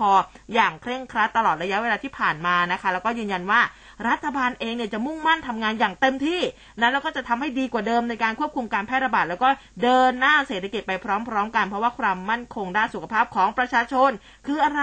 คือความมั่นคงของประเทศนั่นเองค่ะ อืมครับผมอ่าก็เรื่องของปีใหม่เนี่ยนะครับ ก็ย้ำกันอีกนิดนึงนะครับ เรื่องของการจราจรตำรวจทางหลวงคาดว่ารถจะออกจากกรุงเทพมากที่สุดช่วงเย็นของวันที่ 30ธันวาคมนี้นะครับก็แนะนำให้ประชาชนศึกษาเส้นทางก่อนออกเดินทางในช่วงปีใหม่นี้นะครับพลตำรวจตรีเอกราชลิ้มสังกาดครับ ผู้บังคับการตำรวจทางหลวงก็เปิดเผยผ่านรายการที่ทางข่าวทางคลื่นข่าวเอฟเอ็มร้อยจุดห้าของเรานี่นะครับ ก็คาดการปริมาณรถในช่วงเทศกาลปีใหม่นี้ บอกว่าจะน้อยกว่าปีที่แล้วนะครับ เนื่องจากว่าขณะนี้เนี่ยประชาชนก็เริ่มทยอยเดินทางออกไปบ้างแล้วนะครับ ซึ่งคาดว่าปริมาณรถขาออกเนี่ย จะหนาแน่นมากที่สุดช่วงเย็นของวันที่ 30 ธันวาคมนี้ ส่วนการเดินทางในช่วงขาเข้านะครับ จะวิกฤตอีกครั้งหนึ่งในช่วงวันที่ 3 ถึง 4 มกราคม ซึ่งตำรวจทางหลวงและก็กรมทางหลวงก็ได้เตรียมเลี่ยงนะครับ แล้วก็เปิดช่องทางพิเศษ เพื่ออำนวยความสะดวกให้กับประชาชนอย่างเต็มที่ พร้อมกับแนะนำประชาชนที่จะเดินทางในช่วงปีใหม่นะครับ ให้เตรียมความพร้อมของทั้งตัวรถแล้วก็ผู้ขับขี่รวมถึงศึกษาเส้นทาง สามารถสอบถามข้อมูลเส้นทางจราจร แล้วก็ทางเลี่ยงได้ที่เพจ Facebook ของตำรวจทางหลวงนะครับ ก็จะมีแอดมินคอยตอบคำถามตลอด 24 ชั่วโมงในช่วงเทศกาลปีใหม่ ยังไงก็กดติดตามเอาไว้นะครับสำหรับเพจ Facebook ของตำรวจทางหลวงเผื่อต้องการสอบถามเส้นทางต่างๆนะครับ อืมนะคะอะขออุ้มวกกลับมาที่โอมครอนกันสักนิดนึงนะ มาดูอุ้มเห็นเรื่องนี้เนี่ยก็เออน่าเป็นประเด็นที่น่าสนใจนะ สมาคมประกันวินาศภัยค่ะ เขาบอกว่าถ้าโอมครอนหนักเนี่ย อาจจะเพิกถอนใบอนุญาตประกันแบบเจอจ่ายจบเพิ่มนะคะ คุณผู้ฟังคุณภูเบศทำประกันแบบเจอจ่ายจบกันไว้บ้างหรือเปล่าคุณภูเบศทำไหมจบแล้วครับ จบแล้ว จบแล้วจริงเหรอ เออนะคะคือเอาหายไปแล้วหนึ่งบริษัทไง เออหายไปแล้วหนึ่งบริษัทใช่ค่ะ ทีนี้เนี่ยคือทางนายกสมาคมประกันวินาศภัยนะ คุณอานนท์วังวสุค่ะก็บอกว่า คือถ้าสถานการณ์ระบาดของโควิด -19 สายพันธุ์โอเมครอนเนี่ยมันรุนแรงตามสถิติของงานวิจัย แล้วก็มีจำนวนผู้ติดเชื้อสูงระดับหมื่นรายต่อวัน เหมือนช่วงสายพันธุ์เดลต้าระบาดเนี่ยอาจจะได้เห็นบริษัทประกันวินาศภัยที่ขายประกันโควิด แบบเจอจ่ายจบ ถูกเพิกถอนใบอนุญาตเพิ่มได้อีก คุณพระนะอุ้มยังไม่จบนะเนี่ยนะคือจากเดิมเนี่ยถูกเพิกถอนแล้วสองบริษัทนะแต่ว่าในตอนนี้เนี่ยอ่าก็บอกว่าภาพมันยังไม่ชัดเจน แล้วก็ถือว่าเป็นตัวแปรสำคัญเลย เพราะว่าปัจจุบันกรมธรรม์ประกันภัยโควิดแบบเจอจ่ายจบ ยังเหลือความคุ้มครองอีก 7 ล้านกรมธรรม์นะคะ กว่าจะหมดความคุ้มครองนี่ก็ประมาณสิ้นเดือนมิถุนายนปีหน้าอาทีนี้เนี่ย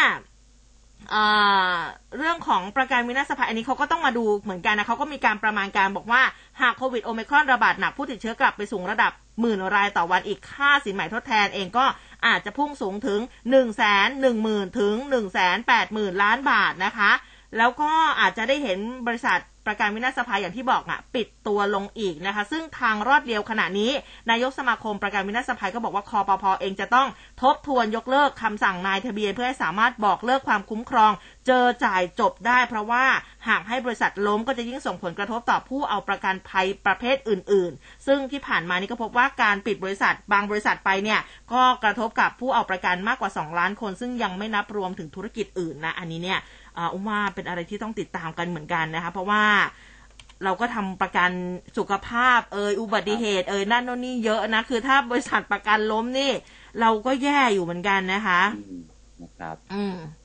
อ่ามาที่เรื่องของวันเด็กกันบ้างนะเย่ครับเหมือนดิฉันเป็นเด็กเดี๋ยวเดี๋ยวเดี๋ยวคุณอุ้มโตแล้วอ๋อโตมาอ๋อแล้วโอเคด้วยค่ะรับขอบคุณค่ะขอบคุณก็ ดีใจแทนเด็กๆเอเนาะอใช่กระทรวงลูกๆหศึลานกๆเราษาไงธิการแหมนะครับ ก็ออกมาชูสโลแกนเด็กไทยใจเป็นหนึ่ง8 มกราคมนี้นะครับ พร้อมฉลองวันเด็กออนไลน์แล้วก็ออนไซต์นะครับนางสาวตรีนุชเทียนทอง รัฐมนตรีว่าการกระทรวงศึกษาธิการแถลงข่าวจัดงานกิจกรรมฉลองวันเด็กแห่งชาติประจำปีอืม2565 แล้วก็กิจกรรมการมอบโล่รางวัลนะครับ แล้วก็ประกาศนียบัตรให้แก่เด็ก และก็เยาวชนดีเด่น และนำชื่อเสียงมาสู่ประเทศชาติ พร้อมกับ รับโอวาทจากนายกรัฐมนตรี ภายใต้แนวคิดจัดงานวันเด็ก เด็กไทยใจเป็นหนึ่งนะครับ อันนี้ก็ตอนหนึ่งว่านะครับบอกว่าศึกษาธิการเนี่ยเป็นหน่วยงานที่มีหน้าที่หลักในการรับผิดชอบต่อเด็กโดยตรงนะครับ ในการเสริมสร้างองค์ความรู้ต่างๆ เขาก็จะมีการจัดกิจกรรมนะครับ วันเด็กแห่งชาติปีนี้ ตรงกับวันที่ 8 มกราคมปี 65 นะครับอืมมี 2 กิจกรรมหลักนะครับ กิจกรรมแรกคือการนำตัวแทนเด็กและก็เยาวชนดีเด่น ที่ไปคว้ารางวัลต่างๆนำชื่อเสียงต่างๆ มาสู่ประเทศชาติ ในปี 2500 ประจำปี 2565 นะครับ ไปเข้าเยี่ยมคารวะ แล้วก็รับโอวาทจากท่านนายกรัฐมนตรีจำนวน 250 คนนะครับอืมแล้วก็รับโล่จากรัฐมนตรีว่าการกระทรวงศึกษาธิการ ซึ่งก็เป็นเด็กในเขตกรุงเทพมหานครสำหรับกิจกรรมที่ 2 นะครับ เป็นกิจกรรมการจัดงานวันเด็กแห่งชาติ ประจำปี 2565 อันนี้จัดเฉพาะออนไซต์นะครับ ในพื้นที่หอประชุมครุสภานะครับ ที่กระทรวงศึกษาธิการภายใต้แนวคิดการจัดงานเด็กไทยใจเป็นหนึ่งตามคำขวัญ รู้คิดรอบคอบรับผิดชอบต่อสังคมนะครับ ได้มีการเพิ่มช่องทางสำหรับน้องๆหนูๆรับชมลุ้นรับของรางวัลไปพร้อมกัน โดยการถ่ายทอดสดผ่านระบบออนไลน์ด้วยโปรแกรม Zoom อะนะคอุ้รัมบลงมาให้เรียบร้อยแล้วาส่งลิงก์ของ Zoom ไว้ให้นะครับ เรียบร้อยแล้วค่ะอ่าเรียบร้อยแล้วสุดยอดเลยนะครับ ค่ะ อันนี้ก็มีกิจกรรมอ่าอื่นๆอีกไหมคะ คุณภูเบศคะ ก็สำหรับงานวันวกเด็กกลับมาเรื่องของการความคืบหน้าในการฉีดวัคซีนให้เด็กๆนิดนึงอ่านนะครับค่ะอ่าคุณหมอโอภาสการกวินพงศ์อธิบดีกรมควบคุมโรคบอกว่าทางคณะกรรมการส่งเสริมภูมิคุ้มกันได้ให้คำแนะนำในการฉีดวัคซีนไฟเซอร์ ในเด็ก 5-12 ปีเรียบร้อยแล้วนะครับ รูปแบบเนี่ยก็คือจะใช้โรงเรียนเป็นหลักเหมือนเดิมนะครับ ตอนนี้ยังอยู่ในการสอบถามความสมัครใจของผู้ปกครอง โดยจะให้ทางหน่วยงานเนี่ยเตรียมวัคซีนเอาไว้นะครับคาดว่า หลังปีใหม่จะเริ่มดำเนินการฉีดวัคซีนให้กับเด็กๆได้ครับ อืมอ่านี่นี่คุณภูเบศพอพอพูดถึงวันเด็กใช่ไหมคุณสศิมาบอกว่าวันเด็กแต่งเป็นเด็กมาจัดรายการนะ คุณอุ้มนะดูดีอกดีใจนะคะมันจะดีเหรอจริงๆอุ้มก็อยากแต่งแต่อย่างชุดแบบมอต้นมอปลายไม่ใช่อะไร มันจะมีไซส์อุ้มไหมตอนเนี้ยคุณภูเบศคุณใส่ชุดอ่าเป็นลูกเสือมาดีไหมคะ เดี๋ยวดิฉันหาเนตรนารีมาอ่า ดิฉันก็พูดไปอย่างนั้นแหละเดี๋ยวก็มันหายากนะพร้อมแบบนี้เนี่ยป็ชุดลูกหมูาจะได้นะลูกเสือไม่ได้แล้วครับ ตอนนี้ ยืมหมวกลูกชายมาก่อนได้ไหมเรียนไหมเด็กน้อยอ่ามีมีมีเรียนครับเอไม่ได้เรียนมาอปีนะคะหอะงเดี๋ยวมาลุ้นกันแล้วกันนะสำหรับวันเด็กนะคะเออครับอะตอนนี้เนี่ยมองเวลาแล้วนะคะ เดี๋ยวไปพักกันสักครู่หนึ่งของไม่เตรียมใจแป๊บหนึ่งนะ เรื่องของชุดการวันเด็กนี่เกาหัวแกลกๆเลยนะคะ เดี๋ยวกลับมาช่วงสายฟ้าพยากรณ์กันค่ะ ร้อยจุดห้าคืบหน้าข่าว News อัปเดตช่วงข่าวหน้าหนึ่ง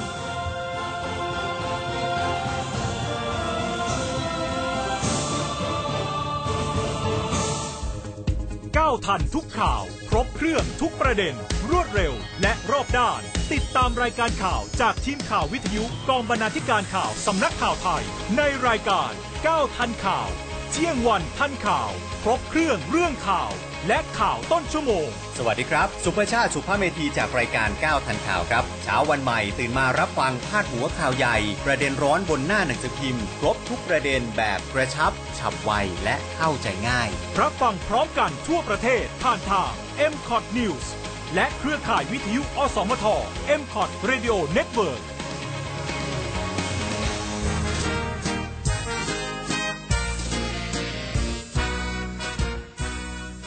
สวัสดีครับ ผมติ๊งหนุ่ยจากเพชรจากรายการแชร์เล่าข่าวเด็ดเนื่องในโอกาสดิถีวันขึ้นปีใหม่ปี 2565 ก็ขอกราบอาราธนาคุณพระศรีรัตนตรัย จงดลบันดาลให้กับพี่น้องประชาชนท่านผู้ฟังที่เคารพรัก และก็แฟนๆชาววิทยุ 100.5 FM m c o t News ของเรา มีความสุข มีความเจริญ มีสุขภาพร่างกายที่แข็งแรง ที่สำคัญมีสติในการใช้ชีวิตปลอดโรคปลอดภัยหายจากโควิดทุกคนเลยนะครับ สวัสดีปีใหม่ครับร่ว มคุยข่าวผ่านทาง 468 3999 และ Official Line at m c o t News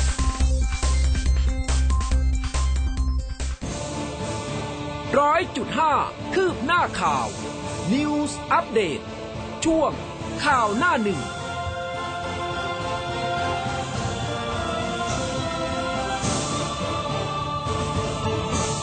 เอาละค่ะ ช่วงสุดท้ายของรายการนะคะไปพูดคุยกับคุณจันจุดาพรศรีหัวหน้าเวรพยากรณ์อากาศกรมอุตุนิยมวิทยาในช่วงสายฟ้าพยากรณ์กันค่ะ สายฟ้าพยากรณ์โดยกรมอุตุนิยมวิทยา สวัสดีค่ะ คุณจันจุดาค่ะสวัสดีค่ะ ค่ะ วันค่ะนี้อากาศเย็นลงอีกนิดนึงเนาะค่ะ ค่ะเอ่อมีมีอะไรที่ทำให้ครับผมอากาศมันเป็นยังไงเย็นครับลงบ้างคะ ก็มวลเออบริเวณความกดอากาศสูงหรือมวลอากาศเย็นอืมและลอกใหม่นะคะ จากประเทศจีนซึ่งมีกำลังค่อนข้างแรงก็ได้แผ่ลงมาปกคลุมประเทศไทยตอนบนแล้วนะคะค่ะก็เลยทำให้ทางด้านภาคตะวันออกเฉียงเหนือเช้านี้นะคะ ก็อุณหภูมิก็จะลดลงได้สองถึงสี่องศาเซลโอ้เซียอันสนี้เยอะเหมือนกันค่ะค่ะสำหรับภาคตะวันออกเฉียงเหนือนะคะอืมส่วนภาคกลางภาคตะวันออกแล้วก็อ่า ภาคเหนือก็จะลดลงหนึ่งถึงสามองศาเซลเซียสนะคะค่ะแล้วก็มีลมแรงทางด้านภาคตะวันออกเฉียงเหนือนะคะอืมค่ะค่ะ กรุงเทพเองล่ะคะ วันนี้กรุงกรุงเทพก็อุณหภูมิก็จะลดลงได้หนึ่งถึงสององศาเซลเซียสนะคะค่ะก็โดยรวมแล้วก็จะเป็นอืมลักษณะอากาศเย็นนะคะค่ะแล้วลมแรงไหมคะอ่า ลมก็ไม่แรงนะคะ ไม่แรงค่ะอืมลมไม่แรงก็จะเป็นปกติปานกลางนะคะอืมส่วนภาคใต้ฝนก็น้อยนะคะ ช่วงนี้นะคะค่ะก็อาจจะเป็นทิ้งช่วงไหมคะถือว่าทิ้งช่วงไหมของภาคใต้ คือคือฝนน้อยลงไปช่วงนี้หนึ่งถึงสองวัน แต่เดี๋ยวอ๋อวันที่สามสิบก็จะเพิ่มเข้ามาใหม่อีกครั้งหนึ่งค่ะอืมค่ะค่ะค่ะ แล้วอ่าช่วงปลายปีแบบนี้เนี่ยนะคะค่ะอุณหภูมิจะลดลงไปอีกไหมคะ ช่วงสองสามวันที่จะถึงเนี้ยค่ะ ก็ลดลงได้เล็กน้อยนะคะหนึ่งถึงสามองศาเซลเซียสแค่นั้นเองนะคะอืมแต่ว่าก็ยังคงลักษณะอากาศเย็นอยู่นะคะอืมค่ะค่ะค่ะ ค่ะ ช่วงนี้มีอะไรอยากจะเพิ่มเติมไหมคะ คุณจันจุดาคะอืม ช่วงนี้ก็ไม่มีอะไรเพิ่มเติมนะคะ แต่ว่าอืมหน้าหนาวไอ้อากาศหนาวนี้มันจะเป็นลักษณะอากาศแห้งนะคะฤดูหนาวนี่เป็นอากาศลักษณะอากาศแห้งก็ระมัดระวังเรื่องฟืนไฟไหม้ไปด้วยนะคะ เรื่องไฟอย่างเงี้ยค่ะ เพราะว่า ช่วงหยุดยาวนี้เราก็ไม่อยู่บ้านกันหรือว่าไปเที่ยวกันยังไงก็ดูแลเรื่องอืมไฟอะไรในค่ะบ้านให้เรียบร้อยด้วยนะคะ เวลาไปเที่ยวอะไรเงี้ย ก็ไออย่าก่อไฟเพื่อที่จะให้มันทำให้เกิดไฟไฟไหม้นะคะแบบนี้มากกว่าค่ะ ค่ะ เรื่องฟืนค่ะไฟต้องระมัดระวังนะคะ วันนี้ใช่ขอบพระค่ะคุณมากๆค่ะ ค่ะ สวัสดีค่ะค่ะ สวัสดีค่ะสวัสดีครับอะคุณภูเบศรเอ่อครัคุณบผู้ฟังบอกว่าใส่ชุดนักเรียน คุณอุ้มใส่คอซอง คุณภูเบศรใส่ขาสั้น เข้ากับงานวันเด็ก เราไปน่าหาเรื่องคุณผู้ฟังเนี่ยนะก็รอดูอะเนาะคุณคุณชอบหาเรื่องนะก็ดิฉันเหรอมีหลายท่านส่งข้อมูลมาเพิ่มเติมด้วยนะ บอกว่าอ่า18 องศาบ้านภูดิน สวัสดีครับนะครับ คุณนาบังนะครับค่ะแล้วก็อ่ามีใครส่งสภาพอากาศมาบ้างเนี่ยเอก็อหลานี่ยๆนี่คุณผู้ฟังท่านบอกว่าทำไมคุณภูเบศรไปอยู่ต่างจังหวัดนานจังเลย คิดถึงแล้วเนี่ยอืมก็ work from home นะครับแต่ว่า นี่คุณวิริยาบอกว่าฝาบ้านสวยจังเป็นไม้จริง ๆ เป็นแผ่นๆใช่ครับ อันนี้เป็นเป็นบ้านไม้เลยนะครับอืมแต่ว่าในวันนี้จะเป็นโลเคชันนี้นะฮะเป็นวันสุดท้ายแล้วพรุ่งนี้จะเป็นน้องแอนมาแทนนะครับพรุ่งนี้เนี่ยอ๋อน้องแอนเดี๋ยวจะเดินพัฒนาทางไปอีกจังหวัดหนึ่งนะครับกลับเดี๋ยวไปบ้านเปลี่ยใช่ไหมอันนี้ของโลเคชั่แท้ให้คุณผู้ฟังใช่ครับ เป็นเป็นแบบฝาแบบไหนคะรอบนี้อะนครพนมจะเป็นฝาแบบไหนเขาไปดูก่อนว่าจะอ่ามีโอกาสไปริมโขงได้ไหมโอ้ยรับถ้าคุณไลฟ์ผ่านทางริมโขงนี่สุดยอดเลยนะคุณ ผมผมดูก่อนว่ามันจะสามารถไหมเพราะว่ามันจะหนาวมากนะอ๋อครับเอออันนี้คือหนาวจริง ครับ ค่ะอะมาดูครับช่วงสุดท้ายนะอีกห้านาทีสุดท้ายคุณผู้ฟังคุณภูเบศรคะของครับขวัญปีใหม่ ปีหกห้ารัฐบาลควักงบซื้อไฟเซอร์สิบล้านสำหรับนักเรียนด้วยโอ้ช่วงนี้เราจะเน้นเด็กกันสักนิดหนึ่งนะคะ คุณนี่ก็เอ่อข่าวเด็กนี่เราก็ค่อนข้างเยอะนะคะ มันก็เลยมีสิทธิ์ที่ว่าชุดนักเรียนต้องมาแล้วล่ะคุณภูเบศร มันใช่ค่ะทางคุณรัชดาธนาดิเรกนะคะรองโฆษกประจำสำนักนายกรัฐมนตรีก็มีการโพสต์ข้อความผ่าน Facebook พูดถึงความคืบหน้าในการจัดหาวัคซีนไฟเซอร์สำหรับเด็กนักเรียนค่ะ บอกว่าสำนักงานอย. ค่ะ อนุมัติขยายขอบเขตข้อบ่งใช้ของวัคซีน Comirnaty นะคะของบริษัทไฟเซอร์สำหรับกลุ่มเด็กอายุ 5-11 ปี เพื่อป้องกันโรคโควิด -19 นะนี่ก็บอกว่ารัฐบาลเองก็เตรียมแผนบริหารจัดการอ่าวัคซีนโควิด -19 จำนวน 120 ล้านโดสของประเทศไทยในปีหน้าไว้พร้อมแล้วนะคะ โดยจะมีไฟเซอร์ 10 ล้านโดสสำหรับเด็กๆ อายุต่ำกว่า 12 ปีนะ เป้าหมายนี่ 5 ล้านคนค่ะ ซึ่งการฉีดวัคซีนให้กับเด็กๆ อายุต่ำกว่า 12 ปีนั้น ต้องเป็นไปตามความสมัครใจของเด็กและผู้ปกครองนะคะ ต้องให้ความยินยอมด้วยอันนี้เน้นย้ำเลยนะเรื่องของความสมัครใจ แล้วก็การยินยอมจากผู้ปกครองด้วยนะคะครับส่วนเรื่องของผลข้างเคียงในการฉีดวัคซีนไฟเซอร์ในเด็กอายุ 5-11 ปีนะครับ ก็จะน้อยกว่าผู้ใหญ่นะครับ เดี๋ยวสอนทอเตรียมหารือในวันพรุ่งนี้ หลังจากทางคณะกรรมการอาหารและยา หรือว่าอย. อนุญาตให้ใช้วัคซีนไฟเซอร์ ในเด็กอายุ 5 ปีขึ้นไปนะครับอืมนายแพทย์ไพศาลดั่นคุ้มเลขาธิการอย. บอกว่า การอนุญาตให้เด็กอายุตั้งแต่ 5-11 ปีขึ้นไป ฉีดวัคซีนไฟเซอร์ โดยจะใช้ปริมาณ 10 ไมโครกรัม หรือว่า 1 ใน 3 ของผู้ใหญ่นะครับ แล้วก็ฉีดเข็มที่ 2 ห่างออกไป 21 วัน ดังนั้นก็จะสามารถใช้วัคซีนที่เรามีในปัจจุบันได้ อย่างไรก็ตามการฉีดก็ขึ้นอยู่กับการพิจารณาของคณะกรรมการ อนุกรรมการนะครับ สร้างเสริมภูมิคุ้มกันโรค ส่วนอาการไม่พึงประสงค์ในเด็กอายุ 5-11 ปีนะครับอืมไฟเซอร์ก็บอกว่าด้วยการใช้ปริมาณวัคซีนที่น้อยกว่าผู้ใหญ่นะครับ อาการไม่พึงประสงค์ก็จะน้อยลง อย่างสหรัฐอเมริกาเขาใช้ไปแล้ว 7 ล้านคนอืมมีผลข้างเคียงค่อนข้างน้อยนะครับ ไม่มีอาการรุนแรงออยก็เลยอนุมัติขยายการใช้เพราะว่าประโยชน์จากการฉีดเนี่ย ให้เด็กมากกว่าความเสี่ยงที่มันจะเกิดขึ้น ส่วนทางด้านของนายแพทย์โอภาสการกวินพงศ์อธิบดีกรมควบคุมโรค บอกว่าคณะอนุกรรมการเสริมสร้างภูมิคุ้มกันโรค จะหารือเรื่องนี้นะครับ ก็จะประสานกับบริษัทผู้ผลิตเรื่องของสูตรวัคซีนที่จะไปฉีดในเด็ก เนื่องจากว่าสูตรนี้ฉีดกันทั่วไปสำหรับคนอายุ 12 ปี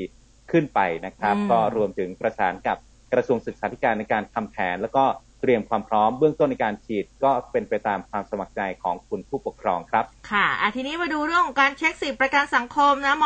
3339 แล้วก็ 40 นะคะ ของสถานบันเทิงก่อนรับ 5,000 บาทในวันพรุ่งนี้นะคะ 29 ธันวาคมค่ะ อันนี้ข้อมูลจากมติชนนะ คือจากกรณีสำนักงานประกันสังคมกระทรวงแรงงานเนี่ย ก็บอกว่าผู้ประกันตนตามมาตรา 33 นะคะทำงานในกิจการสถานบันเทิงผับบาคาราโอเกะแล้วก็ผู้ประกันตนตามมาตรา 39 แล้วก็ 40 ที่ประกอบอาชีพอิสระเกี่ยวข้องกับสถานบันเทิงที่ได้รับผลกระทบจาก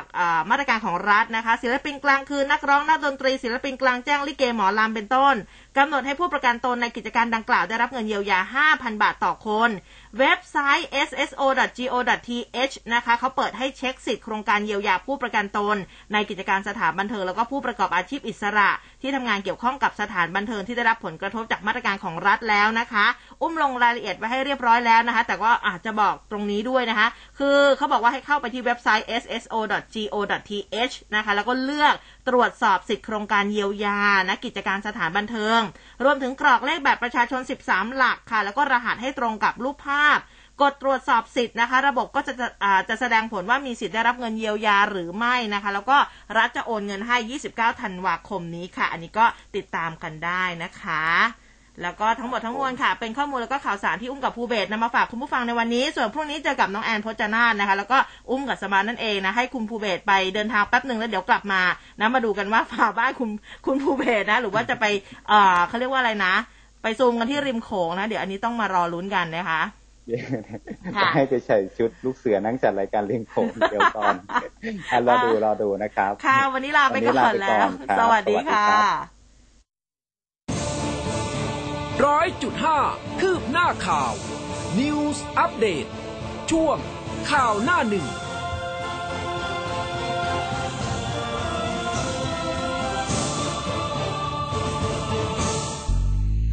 คุณกำลังฟัง คลื่นข่าว m c o t News FM 100.5 รู้ทัน รู้ลึก รู้จริง รู้ทุกสิ่งที่เป็นข่าวจะพยายามเป็นส่วนหนึ่งช่วยกรองข้อมูลข่าวสาร เช็คว่าอันนี้จริงหรือเท็จจะใช้โลกออน